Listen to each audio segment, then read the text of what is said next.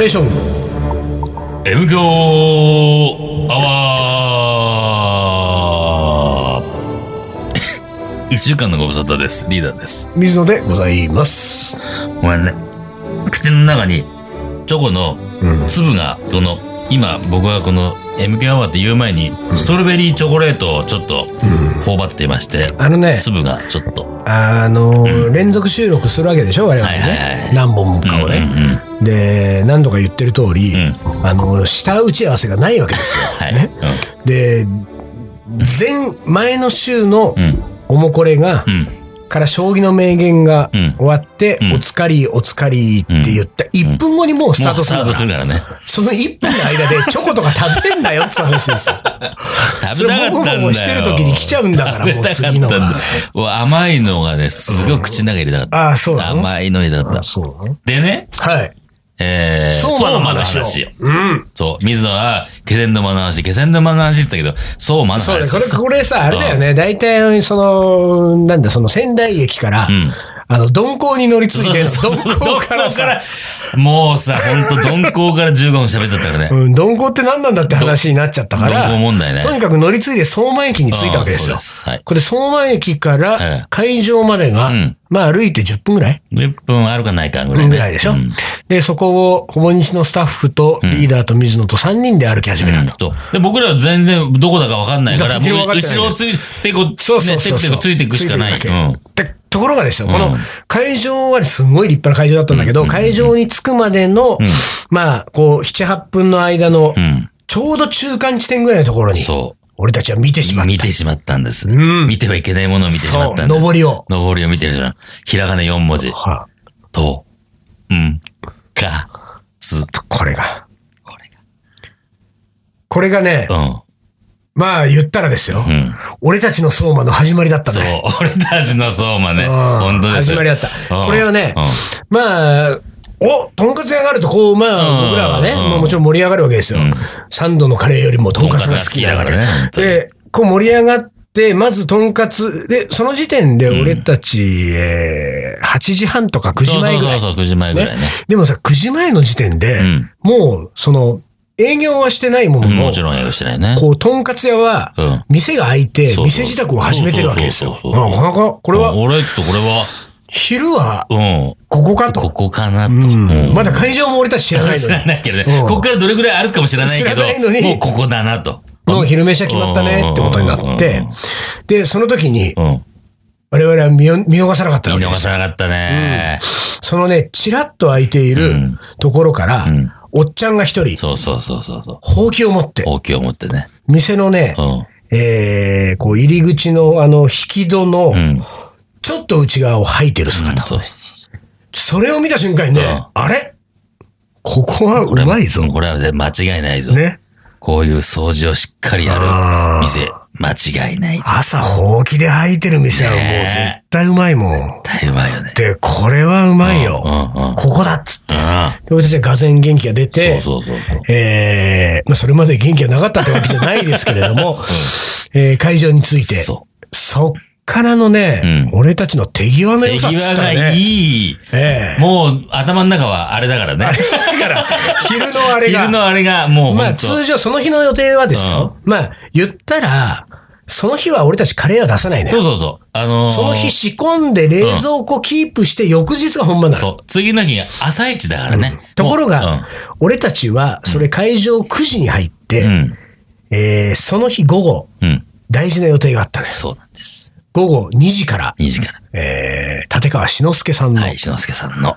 えー寄せが始まると。この寄せをですよ、我々、仕込みの合間にうん。抜け出して、ん寄せを見に行かせてもらおうってそうそうことね。そうそう。えーぜひ見たいので。これね無類の落語好きの私からするとですよ。うんもうほら、この M 教のね、あの、いつまで経っても評判の悪い将棋の名言も、落語の名言に変えようかっていうぐらいのこの将棋の次は落語ですから。私。そうだね。うんえーこの、もうすごい楽しみにしてた。だからこの2時は絶対に遅れられない。で、なんなら、2時から寄せがうん5時半までなのよ。そうそう。5時半までやって、でも会場のキッチンは5時で5閉まる時で閉まっちゃうんだよねって。ことは2時までに全てを終わらせなきゃいけない。本来なら弁当かなんか買ってきてもらって、そうそうそう弁当を食いつつ火見もう火でて、見てね、全部やっちまいましょうと。うんっていうのがまあ、うん。なんていうかね、そのために我々も来てるからね。そうそうそう。ところが我々はうん、とんかつ屋を見ちゃったもんだから、まず、俺たちの計算の中で、とんかつ屋に往復して、あそこでとんかつを食ってる時間が、組み込まれたのよ。そう。あの、当初予定のなかったうん、とんかつ屋に行ってとんかつを食うっていう予定がね。これでだからまあおそらく45分。で、ちょっと余裕を見たら1時間はかかるかもしれないと。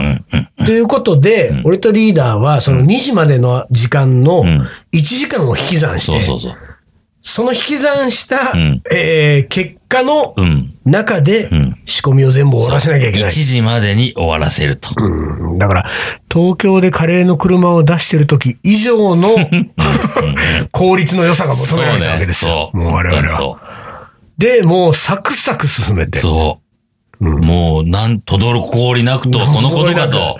やっぱりあれだうね。ん。俺たちはとんかつぶら下げられると、そうね、目の前に。カレーの仕込みが早い早い早い。早い。だって、しかもですよ、うん。なんと余裕のある時、その時、んえー、スタッフがうん。大事なホールスパイスを忘れたねそうなのよ。これ仕上げに俺たちクミンシードとフェンネルシードを、うん。えーオレンジの果肉と一緒に、んえーまあ油で炒めてミキサーでペーストにするっていう、この仕上げの作業をしなきゃいけないのに、クミンシード、フェンネルシードがない。ないと。で、近くにヨークベニマルが。そうそうそう。スーパーねヨークベニマルに。まあ、100歩譲って、クミンシードはあるかもしれないですよ。フフェンネルルシードは、はないだろうと。誰が買うんだと。相馬のヨークベニマルで。絶対ないからう、で、これはん、でもいずれにしても俺会員がないとん、仕込みがあれだと。で、それとは別にん、俺はカレーの車はオレンジフェンネルやってるけどん、せっかく相馬に来たんだからん、福島産のフルーツで、この時期にうん。なんか出てるやつで、アレンジした方がいいよね、と。フルーツを変えるってことになると、組み合わせるスパイスも必然的に変わるわけですよ。じゃあこれはスーパー行って、えー、フルーツ物色してから、。フルーツを決めてからのスパイス決めよう。スパイス決めてやりましょうって話になったんだけど、そうするとこれはとんかつの1時間プラス、そうそうそうヨークベニマルの30分とか、うんそう1時間半の短縮だもん。すね。うん 本当に。本当にうんで、まあ、それをうん、滞りなく済ませ。そう。ねさっちゃっちゃっとね。うんで、フルーツも、そう。桃に決め桃ね。福島さんの桃がありましたから。で、仕込みを終えて、うんえー、あともう、帰ってきて30分くらいやれば、うん大丈夫だね、のところまでやって、とんかつ食いにですよ。スタッフと3人で。行きました。どうだった？とんかつは。いや、あのーまあ、端的に申し上げて、まあ美味しかったですよ。うまかったですね。美味しかったです。うまかったですね。それやっぱね、あの、僕たちのうん求めるとんかつでした。そうなんです。カラッ、カラッ、カリッ、カリッと上がってね。こんがり上がってるんですね。こんがり上がってあの、最近流行りのあの低温でうん揚げるんで、うん。ちょっと、20分かかりますよ、30分かかりますよ、とかじゃな肉はこれが一番うまいんでそうそうとか、ちょっと衣うん白っぽいけど、く、そういうの言わない。こういうもんなんでそういうのみたいなんじゃないそういうの、なんかい、うるさいこと言わない人。うんそういうんじゃないのうんとんかつです何でもいいから、うん豚肉です。こんがり揚げてよっていうそ豚肉を、あの、揚げてますんで。豚肉をどうこう言わないでようんっていうとんかつだね。そういううまいね。こういうのだよね。こういうことだよね、っていうね。で、食って帰うんってきて。そう。でですよ、うん。こっから先、うん。まあ、フリートークあと10分くらいありますけれども、えー、話したいことはうん、二つ折りあるわけですね。ああ、二通このりやると。二通りはちょっとリーダーにうん選んでもらいたいんだけれども、うんうんうんうん。まあどうせ今週でおもう喋りきれないから。そうだね。うん二週にわたって。一つは時系列でこのまま帰ってきた後、うん。の輔さんの寄せを見に行ったこの顛末をはい。話していく方向。はい、こっちが。ねうん。これが A の道 A, です A よ。の道ね。B の道は、うん。時系列はすっ飛ばして、うんとんかつつながりで、とんかつ 話で、相馬。のとんかつ相馬でこのままね行くか。ああ。B 方向ここれはね、僕は A 方向で行ってほしい。何それ。俺はね、あ B で行きたい。あ、あ B、B 吹き満々じゃん。いやいや、そんなことないよ。本当？そんなこと俺はないんだね、もうね、ちょっととんかつは、あの、ここで種まいといて、来週もう一回きっちり始めましょうぐらいなだからだからこれはね、感じがいいかなって思ってたなんでかっていうとね、うんあの、どっちを大事にしてるかっていうことなんだよ。ねリーダーはうん、仕志の輔さんよりとんかつが大事だから、とんかつ引っ張りたいわけ。俺はとんかつより志の輔さんが大事だから、志の輔さんたっぷり次回話したいわけ。うん。この差なんですよ。あ、そうか。じゃあ一応じゃんけんで決めよう。うん。うん。いい？せ最初はグーでやんの？やんない。やんねえね。うんはい、じゃんけんぽい。。ああ志の輔やります。なんだよ。え、でしょ？俺が負けたから。あ、そうだ、そうだ。ね、志の輔話しますね。そうだ、そうです。はい。じゃあ、志の輔話。はい。あのね、うん。もうこれも端的に言わせてもらいますけれどうんも、うんもう、僕は、うん。あのーまあ、感無量ってやつです。ああ、まあでもね、本当にそれは、俺僕もで、ねあの、そうでしたよ。うん。まあ、なんだろうな。その志の輔さんがどんなに良かったかって話を、うん。これ M 教でしてもね、うん。そうね。だ、お寒いから。そう、ちょっと寒い。そういうことじゃないからね。俺も日記に書いちゃったから、それは。まあ、もっと寒いけどね、そんなのね。えーまあまあ書いちゃったから、まあ、いいや、そっちは。うんうんうんそっちはいいね。それじゃなくてですよ。うんうんうん。もうとにかく素晴らしかった。3席やったのよ。そうもう、えっ、と、2時から3時間半、3時間半の間に、えー、親の顔っていうね、これ新作落語。あー親の顔と、ちりとてちんと、えー柳田格之進と。で、この3席をやって、もう俺は本当に生きててよかったっていう3時間半。えー、途中なんかよくわかんない人のなんか歌とかがあって、ちょっと俺は、ひどい、ひどいこと言ってる。いやいやいやいやいや、ひそうね。それは今ちょっと、うんええええそれはちょっと嘘ですけれども、ええまあ、矢野明子さんがね、ね。特別ゲストでそう2曲歌っていただいて、サプライズまあそれはそれで、うん。サプライズね私もそれはもう、あの、楽しんでませていただきましたけれども、まあ、ちょっと俺はちょっと志の輔ラブがちょっとね、志の輔愛が強すぎるからね、でやっぱね、糸井さんが出てきて志の輔さんと喋ってる間も、ちょっと邪魔だな。その後矢野さんがゲストでなんかもうほら、会場大盛り上がりよ、もう。キャーだって、ええサプライズだったから。予定なかったからね、そう俺いう。2曲歌ってる時も俺は、ういやもう矢野さんちょっと邪魔だな。早く、しのすけ早く出せ、みたい。まあまあまあ 正直言うとね。なんだけど、まあまあそれはそれで楽しませていただいて、まあ、それ、それもこれももうすべてね、あの、まあ見させていただいてる身ですからね、うん。私もね。それは良かった。うん。それよりも俺が言いたいことは、そのね、2時から、えー夕方5時半までの3時間半でしょ、ん。えーまあ俺の、えー感覚値で、ん。3時間半のうちのね、ん3時間リーダー寝てたね。最、あまあ、正直申し上げましょう。最初の2席はほぼ寝てた。そうなのよ。俺ね、すごい。あの、順序でいくと、んえー親の顔やって、うん。えー休憩？あ、親の顔やってチリとてちに行った、うん。あの、親の顔やって、そう、あの、2本立て続けてね。ね、だから親の顔チリとてちんやって、うん。その後、休憩。えー休憩挟んで糸井さんと、ん。えー、篠介さんの喋り、ね。で、この喋りの流れで、実は今日特別ゲストが、で、矢野さんが客席から出て、うわー盛り上がって、じゃあ、あとはここから矢野さんにお任せします。で、矢野さんが、簡易的になんかね、シンセみたいなのが出てきて、あれで、そうそう2曲弾き語り。えーを、えーまあ、2曲。で、2曲やったら、このまま休憩なく、休憩なく。なく最後そうそうそう。柳田格之進になったんだけれども、まあ、最初の2席もう完全に寝てるんですようん。で、あのね、よくね、あんな大爆笑の中で、会場が。あの、よく寝れるねと思って。で、まあでもね、んやっぱりね、見事なうん。話ですから。うん。やっぱあんだけ見事な喋り聞かせる、されると、んまあこれいい意味で、ん眠くもなるんだろうね。うん。これが、ねうんそうなの。俺さ、俺もまあ、落語は好き、好きが嫌いで言ったら好き。うんうんでも、その、誰それのあれがいい、これがいいっていう、うんそういうのはないわけ。とにかく落語っていうものは好きで、あの、誰かわかんないけど、あ、この人いい声だな、とか、そういう感覚で聞くわけ。ライブをこう聞く感覚ね。あの、その時に、あのー、篠介さんのこう声をね、聞いてて、うわすごいいい声だな。そうなのよ。これね、いい声のリーダーが言うぐらいだからね、本当にいい声なんですよ。本当に、これが落語だよな、と思ってね。そう、本当に。うん、この声だからこそ成立してるというか、あの、なお一層いいものになってるんだろうな、と思ったら、本当気持ちよくなって、もう。そうそうだよ。スー。そう。だからね、俺もね、おいおいって突っ込む気持ちはあったけれども、うん。まあ、俺たちはほら、とんかつのために一生懸命、かなりうん。仕込みを巻いそうて頑張ったのもある。その後、とんかつも食べてお腹いっぱい。ほんで、あのなんかいい声聞いたら、それは寝るよな。うん。まあまあ、それはそうだ。ううん。これはもう、こ、これも含めてうん、志の輔さんがすごいってことだよねって思いながら俺は、もう大好きな、親の顔なんかもう知ってるからさ。う、ん。その志の輔さんのその新作の話の中身とか。うん、ああ、今のあそこアレンジしたんだとかさ。いやいや、もう、あ、枕は何こういう風に持ってくるわけうん。もう超面白いんだよ。もうその新幹線の話とかしてて。で、もうすごい存分に楽しんだの。まあいいだろう。リーダーそんなに落語好きでもないし。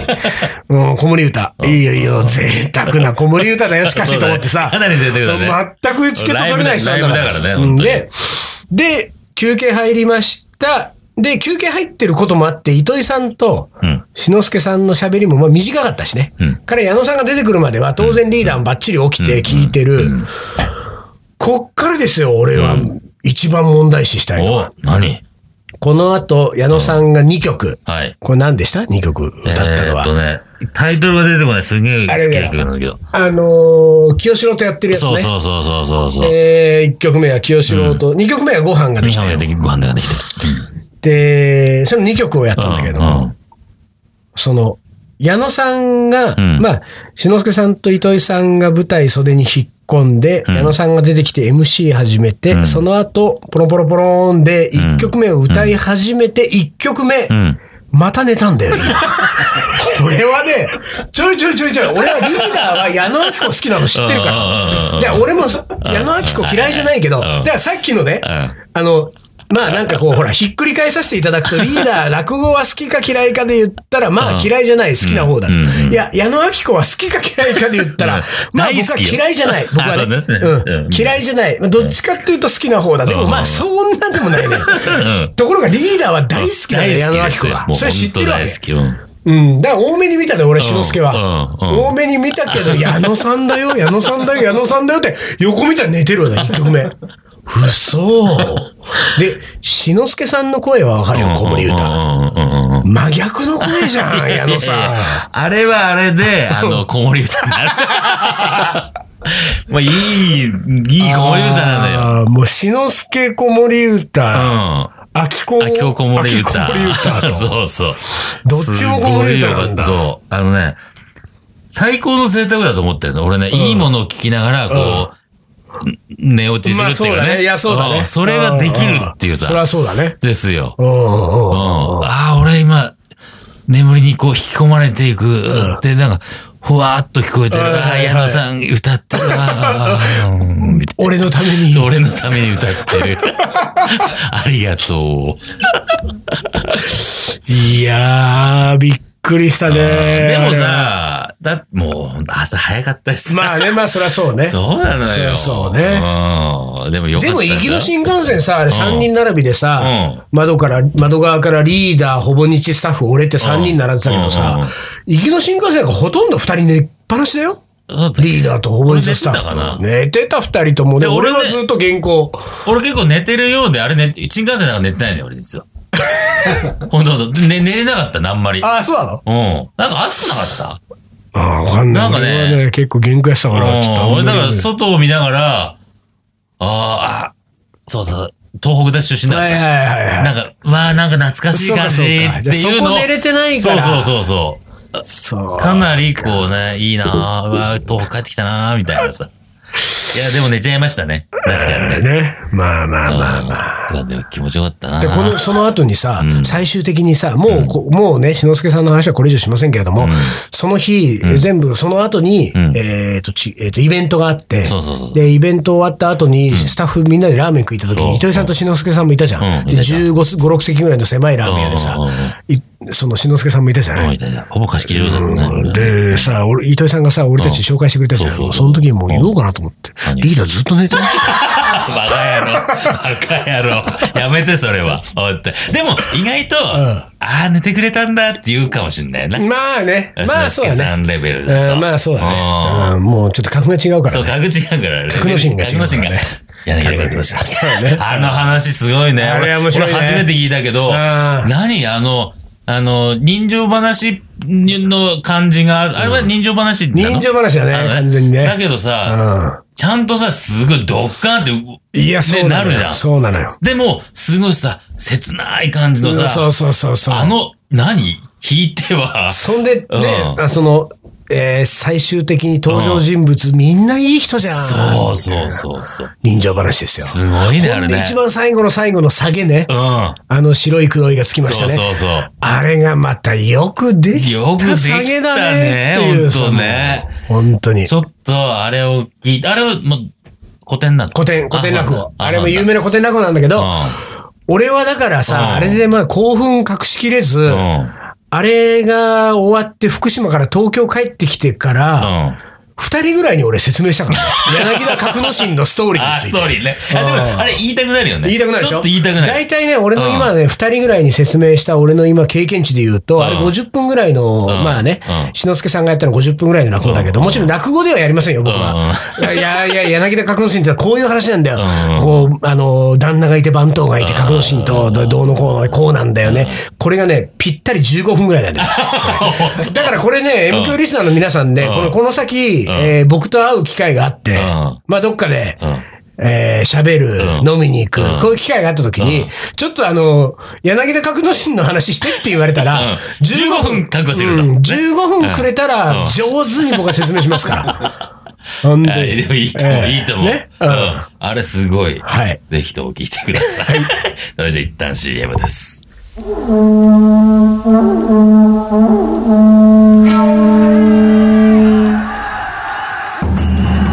将軍、徳川家康。戦国時代に終止符を打ち、全国平定。中野なら、泣くまで待とうという将軍である。中野なら、それもいいじゃん、伊藤盛り。この男のカレーが描く、行き当たりばったりの行く末とは。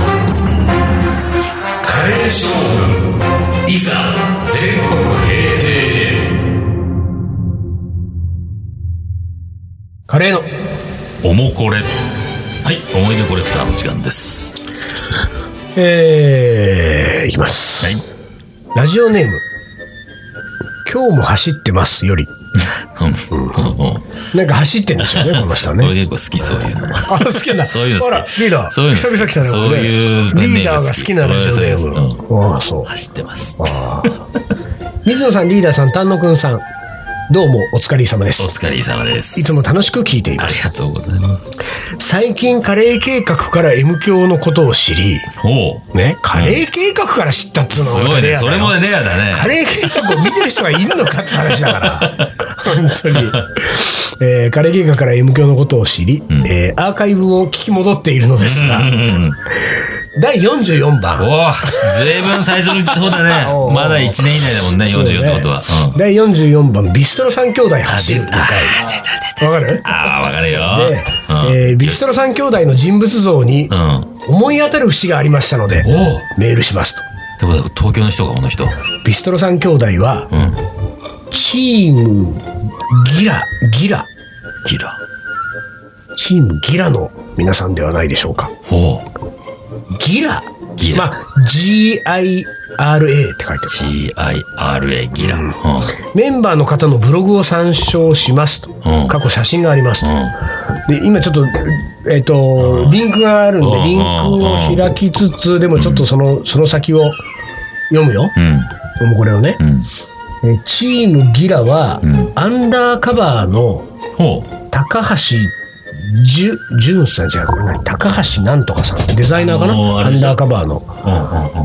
アンダーカバーってアパレルブランド？そう、。アパレルブランド。うん。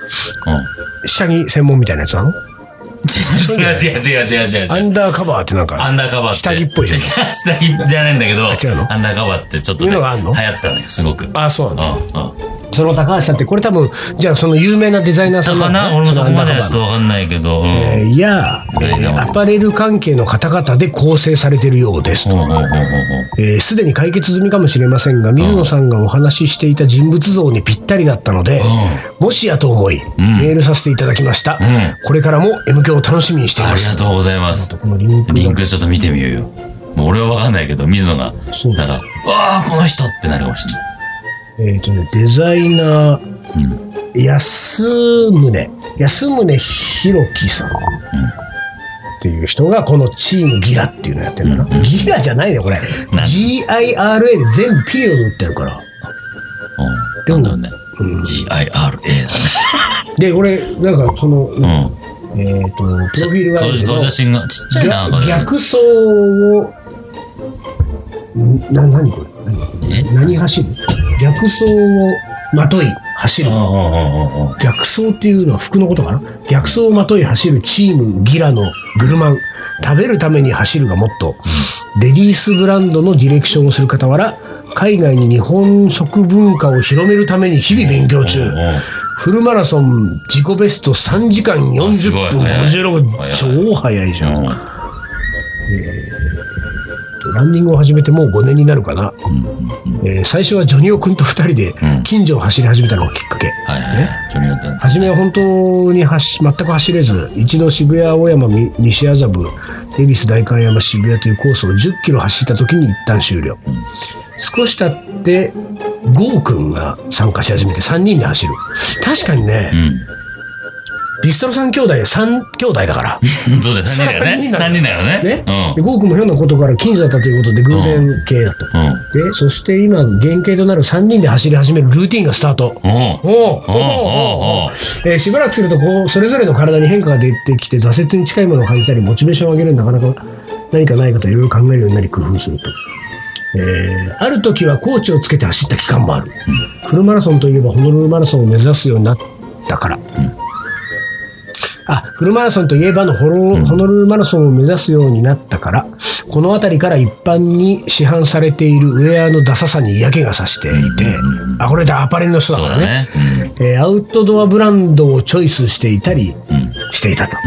えーいっそのこと自分たちのランニングウェアがあったらいいなという話になり、そこからあの逆走が生まれることになっていく。かっこ続くと。なるほど。だから自分たちで逆走っていうその逆、走って新しい、こう、スポーツウェブランドを立ち上げたんア、だスポーツウェアブランドなんだね。あれで写真、うん。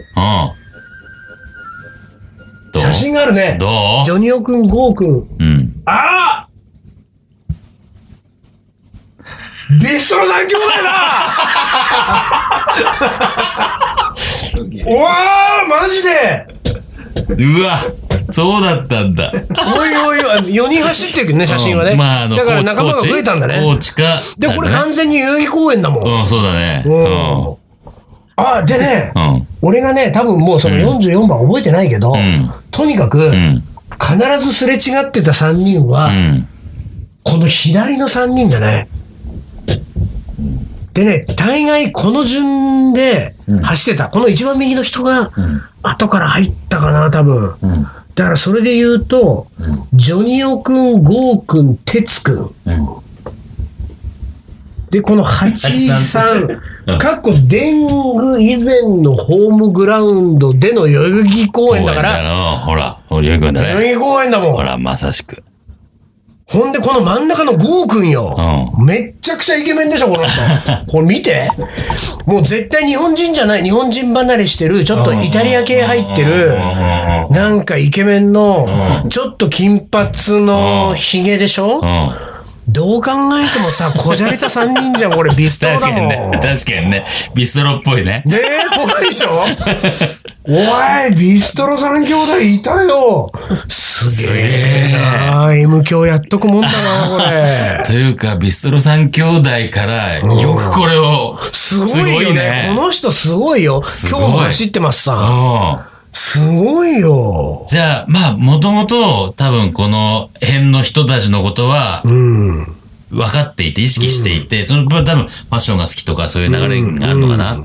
でそう、思ってて、うん M 響聞き出した、遡ったら聞いてそうだねた、40いった、代々木公園でなんか喋ってるの？代々木公園は私の知ってる人、なんか好きな人も走ってる。そうなの。俺は？みたいな。あれ？逆走の人たちじゃないみたいいなことでもね、うん。でもですよ、さっきのブログを読む限りん、俺は4年ぐらい前じゃない？うん。で、そうだね4年ぐらい前にうん、このビストロ三兄弟とよくすれ違ってた代々木公園で。でもこの時はまだ逆走は生まれてないのよ。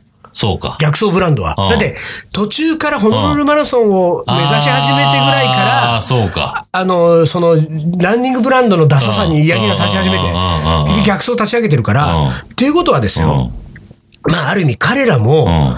あの、走り始めてから逆走を立ち上げて、うん彼ら自体うんが、ちょっとメジャーになってきたからこそ、ああ。今日も走ってますさんの目に留まったわけでしょ？そうだね。ってことは4年間彼らがまあ走り続けて、うん。で、自分たちのまあ、いわゆる存在感をうん。強めて、うん。その間、うんもう水野はすっかり走るのやめたけれども けれども水野は水野で M 響を続けてて、うんうんうん後々 M 響を知って遡った人うんが、有名になった逆走を思い起こすわけだから。思い起こすんだね。大変なことじゃないこれ。これ、てか、すごい。ちょっと、なんかゾクッとするね、この感じね。すごいよねこのなんか繋がる感じ。ビストロ三兄弟はアパレル三兄弟だったんだよ。実は。すごい。これ多分さ、他の M 教リスナーはもうみんなびっくりするよね。ビストロ三兄弟ビストロ兄弟だと思ってるからね。超有名だもん、M 響リスナーの間では、ビストロ三兄弟。そうだよねうん。ビストロ三兄弟って思ってビストロ三兄弟か、あの、中華料理屋のヒロミかさ、そうだね。うん、ツートップで有名なんだもうんしたら、ん。いやいやいや、これはびっく素りしたが本当に、これみ、皆さん多分見れるもんね、これね。うんそうだね これはびっくりした。すごい逆走いいことあるのね生きてるとです。すごい。こんなことがあるんだね。ということで、はい。えー、こんないい話の後にう、ん。お茶を濁すようで申し訳ないんですが、2ですか？将棋の名言2、いかしていただきます。シンプルですね。うん平凡は名手に勝る。大山康晴。ね。はい、好きです。普通はいいってことですよ普通。です。普通の大切さを知るっていうね。はい。はい。じゃあちょっとね、マラソン、うんジョギングに関しては私もね、言いたいことあるんでね。あ、本当に？来週以降じ。ゃあまた来週以降行きましょうか。はいじゃあ今週はこの辺で終わりにします。カレー将軍の M 強アワー、この番組はリーダーと、水野がお送りしました。それでは今週はこの辺でおつかり。お疲れ。